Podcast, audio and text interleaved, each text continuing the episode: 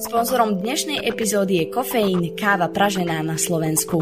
Káva je neodmysliteľnou súčasťou mnohých životov a v kofeíne to platí dvojnásobne. Praženiu a predaju kávy sa venujú už 10 rokov. Pri pražení si stoja za kvalitou, čerstvosťou, edukáciou a super službami.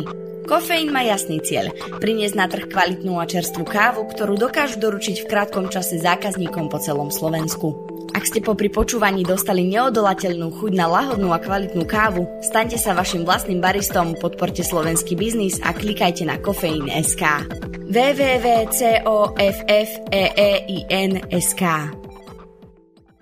Čaute, vítajte v ďalšom deli cyklopodcastu od Cycling Info.sk. Začala nám Vuelta, máme za sebou prvé tri etapy a videli sme už aj striedanie v červenom drese. Momentálne pomerne prekvapivý držiteľ červeného dresu. A pozrieme sa takisto v krátkosti aj na najbližšie 3 etapy, čo jazdcov čaká najbližšie 3 dni. Od mikrofónu vás zdraví Adam a tento raz e, opäť šéf-redaktor portálu cyclinginfo.sk Lukáš Timko. Čaute, ahoj. No poďme na to. Prvé tri etapy boli pomerne zaujímavé, pretože mali úplne rozlišný charakter. Štartovalo sa v Burgose individuálnou časovkou. A tým, že to bola krátka individuálna časovka, ktorá zahrňovala aj stúpanie a potom sa vracala do centra mesta, takže bolo to tam dosť technické. Čiže dávalo to priestor viacerým typom jazdcov, či už nejakým výbušnejším šprinterom, ktorí mali možnosť na takto krátkej trati bojovať o etapové víťazstvo, ale takisto Primož Roglič je vo forme, v akej je, hlavne čo sa individuálnej časovky týka a tá forma Stokia sa preniesla minimálne čo sa časovky týka aj e, do Španielska. A videli sme nakoniec e, jeho víťazstvo.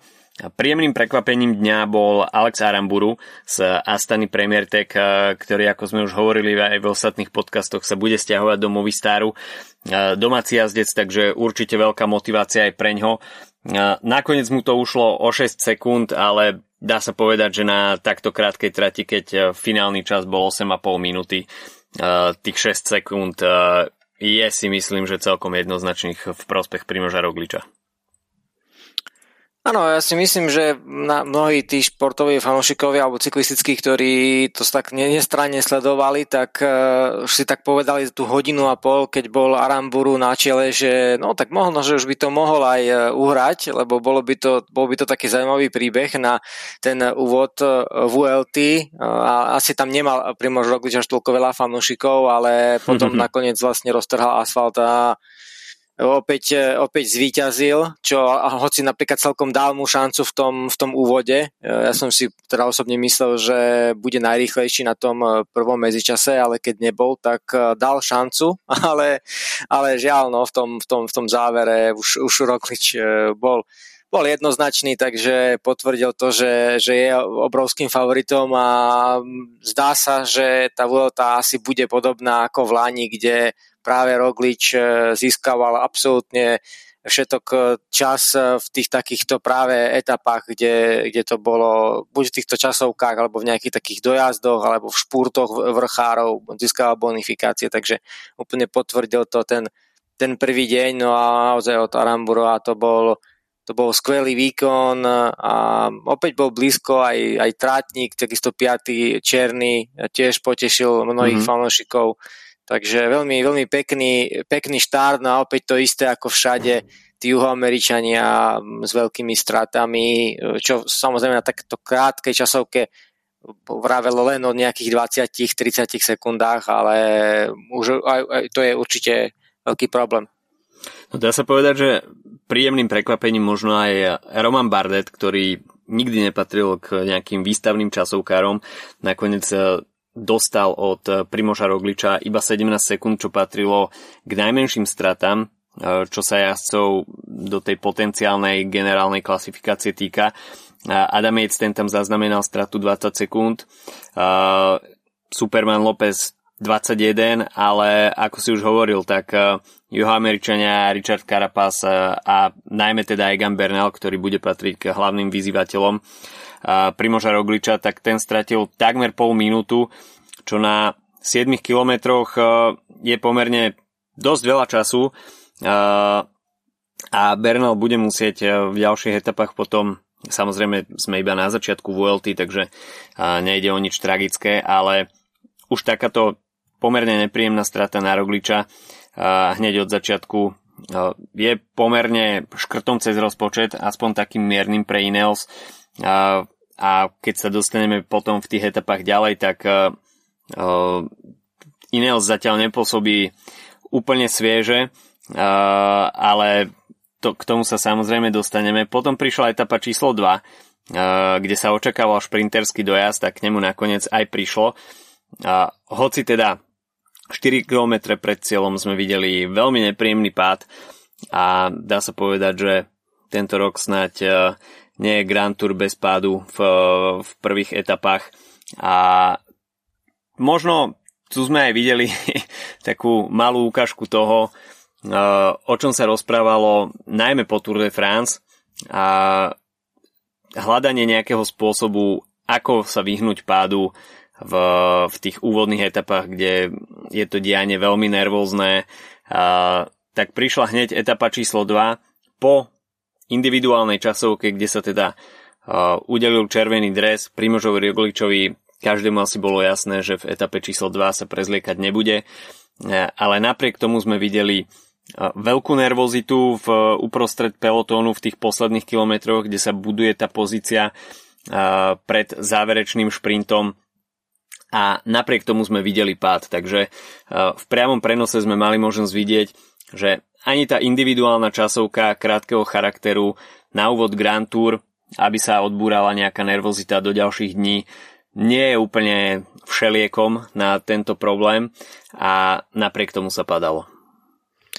Áno, veľmi dobre si to teraz e, zhodnul, že jednoducho nedá sa tým pádom vyhnúť. E, pretože tak ako si teraz, teraz vlastne vysvetlil, tak všetko hovorilo preto, že by sa tým by ten pád nemusel nastať, ale prišiel. To znamená, že naozaj to, to, sa to, to je absolútne neriešiteľná situácia a nad tým sa nedá teda ani polemizovať, že ako by sa to, sa to dalo vyriešiť. Jednoducho um, ono aj tá, tá neutralizácia, že sa posunie možno teoreticky, ale teraz napríklad posledných 10 kilometrov sa už nepôjde naplno, tak ako potom mm. sa ozvú tí, že to, to nie je cyklistika, veď predsa nemôže byť akože páska 10 kilometrov pred cieľom a potom už pôjdu len, len voľné tempo, takže bohužiaľ, no, je to, je to skrátka súčasť eh, cyklistiky a uvidíme, no snáď eh, tých párov nebude až toľko ako na tur, predsa len predsa len na tej Vuelte a aj takisto už teda nejaké tie časové rozdiely boli dané aj potom teda v tej ďalšej pondelnejšej etape, tak už verme tomu, že,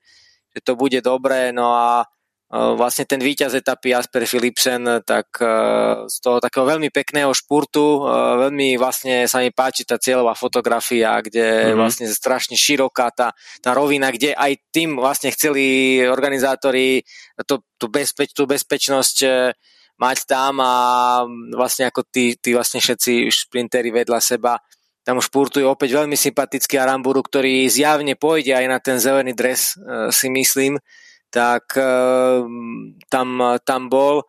Má smolu, že tá súťaž kombinácie už, už sa nejazdí. Mm-hmm. No a takisto vlastne Matthews dlho to vyzeralo na neho, že by to mohol vyhrať, ale, ale potom teda ho Philipsen s Jakobsenom eh, prekonali. Takže veľmi, veľmi pekný bol ten, ten dojazd, eh, ten, ten šprinterský, lebo často sa hovorí, že na tej vlote predsa len už, už nie je tá šprinterská špička, že sú tam takí dvaja, traja nejakí silnejší ľudia, ale bolo to, myslím si, že úplne, úplne super ten, eh, ten šport. Juan Sebastian Molano, ten tam začal ten šprint v podstate z tej prvej figúry. Philipsen napriek tomu, že tam nemal úplne najväčší priestor, dokázal sa tam prešmiknúť a ten top speed uh, tak uh, bol proste nad ostatnými. Uh, Jakobsen, prvá šanca, nevyšlo to, tých šancí v ďalších dní ešte bude mať pomerne dostatok. Michael Matthews sa tento rok zatiaľ nevie nejak zbaviť takej možno kliatby tých uh, druhých, tretích miest v tých finišoch to zatiaľ na E, víťazstvo nejakým spôsobom nevydáva. E, a v podstate Jasper Philipsen iba potvrdil, že e, Alpecin Phoenix má tento rok famoznú sezónu v podstate na všetky preteky, kde prídu, či už s Merlierom, Philipsenom alebo Matej van der Poolom, tak vedia zacieliť na etapy a víťazstvo už v etape číslo 2 možno dáva aj nejakú takú malú predzvesť, že tento tým je opäť v pohode aj na Vuelte a je pripravený atakovať na etapové víťazstva.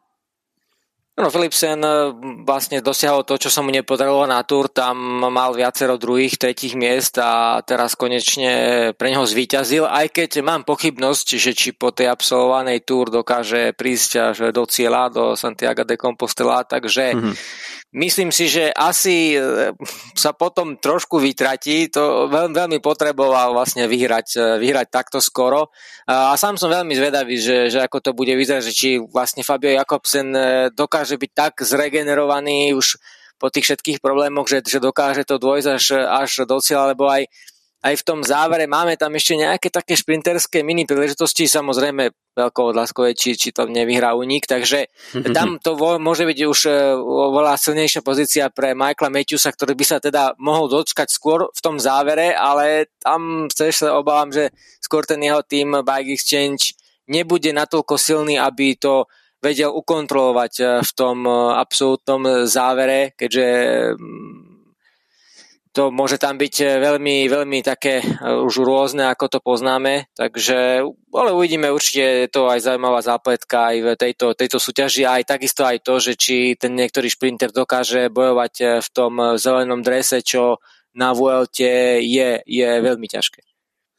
No potom prišla etapa číslo 3 a toto bol deň, na ktorý sa tešili nie, nielen teda GC jazdci, uh, pretože mali možnosť atakovať svojich superov, ale samozrejme uh, fanušikovia mali možnosť vidieť prvý horský finish na tohto ročnej Vuelte.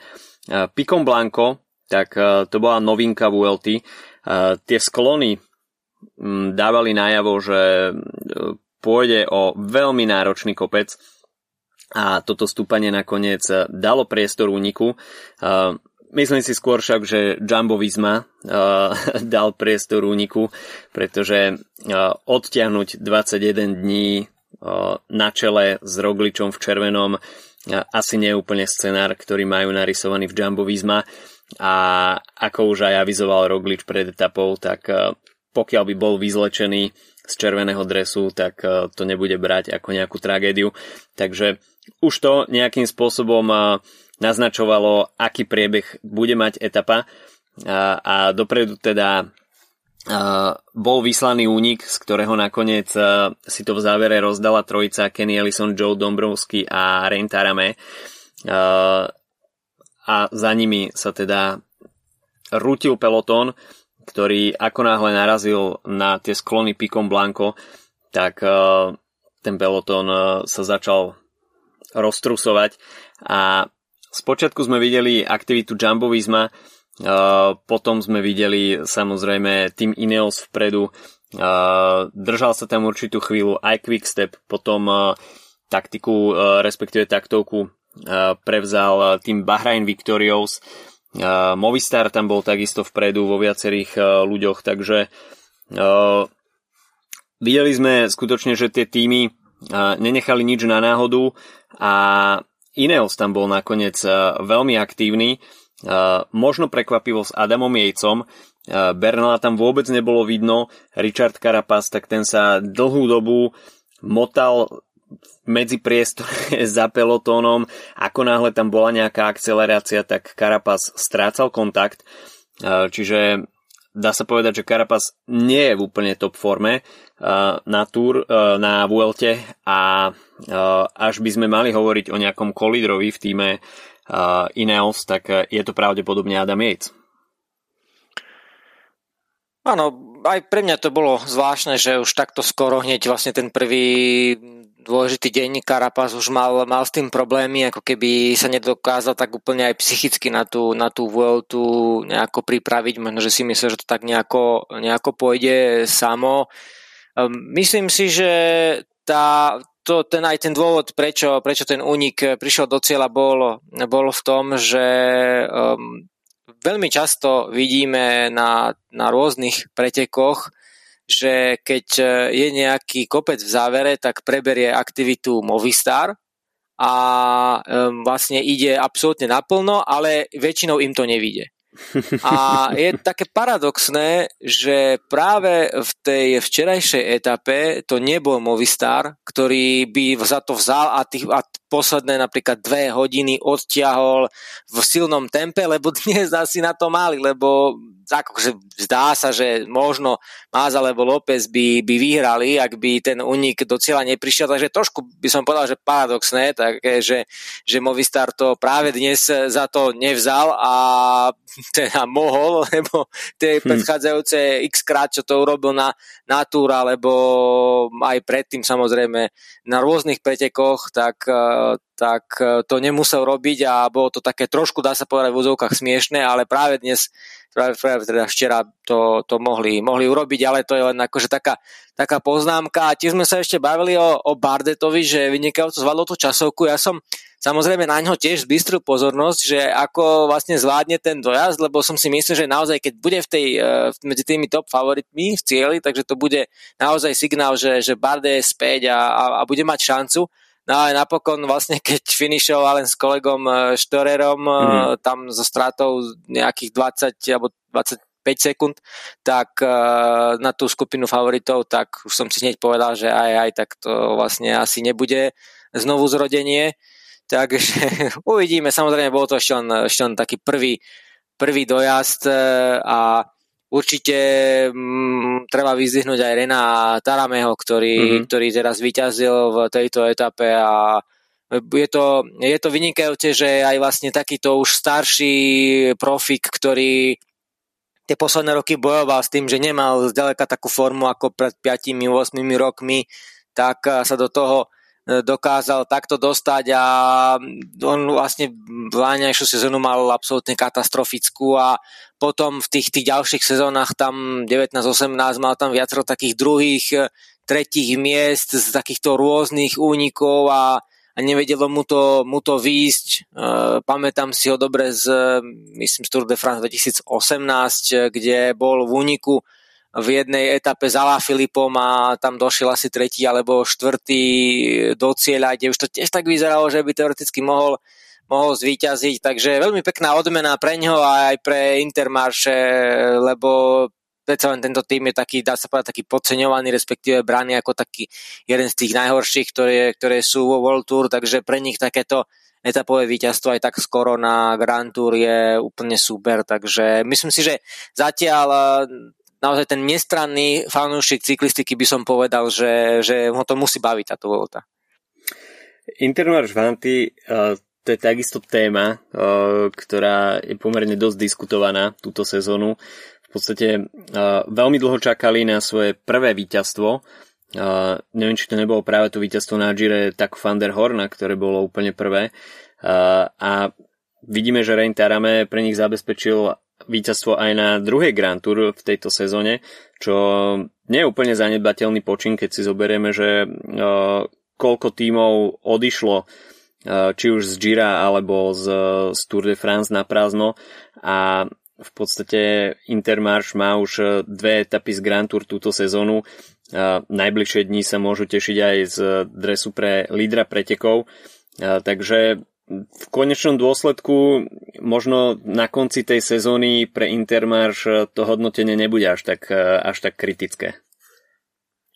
Áno, dobre, dobre to vraví, že oni išli s takou veľkou pompou na Arctic, Arctic Race of Norway, kde chceli vlastne vyhrať s Odom Christianom Eikingom. On tam bol ako keby pasovaný za takého najväčšieho favorita ale to im nevyšlo, keď ho vlastne o dve sekundy zdolal Hermans, ale tiež len tak, že veľmi tesne, lebo keby bral v poslednej etape bonifikáciu, tak Eiking by to vyhral, takže také možno s takými trošku zmiešanými pocitmi ten tým eh, prišiel na Vueltu, ale ale mm, ako vynikajúco zatiaľ eh, ozaj to asi absolútne nikto by nečakal, že bude mať eh, červený dres práve tento tým, takže bude to zaujímavé. A navyše ako staráme akože veľmi teoreticky je človek, ktorý by to mohol držať e, dlhšie, keďže tú, tú mm-hmm. výkonnosť svoju, svoju stabilnú má samozrejme a aj ten náskok je pomerne veľký. Uvidíme, čo na to Dombrovský, e, samozrejme.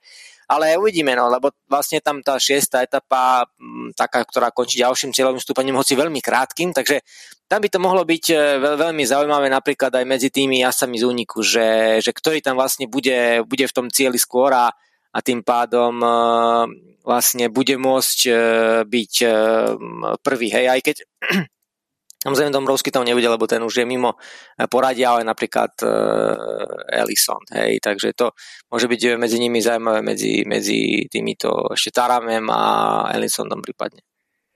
No, keď sa pozrieme na tie najbližšie 3 dní, ktoré jazdcov čakajú na Vuelte, uh, tak uh, už teda v etape číslo 4 zvlnený profil, hoci teda bez stúpania kategorizovaného, ale ako sú známe roadbooky na Vuelte, tak uh, aj bez kategorizovaného stúpania nie je absolútne žiaden problém nastúpať 1700 výškových metrov.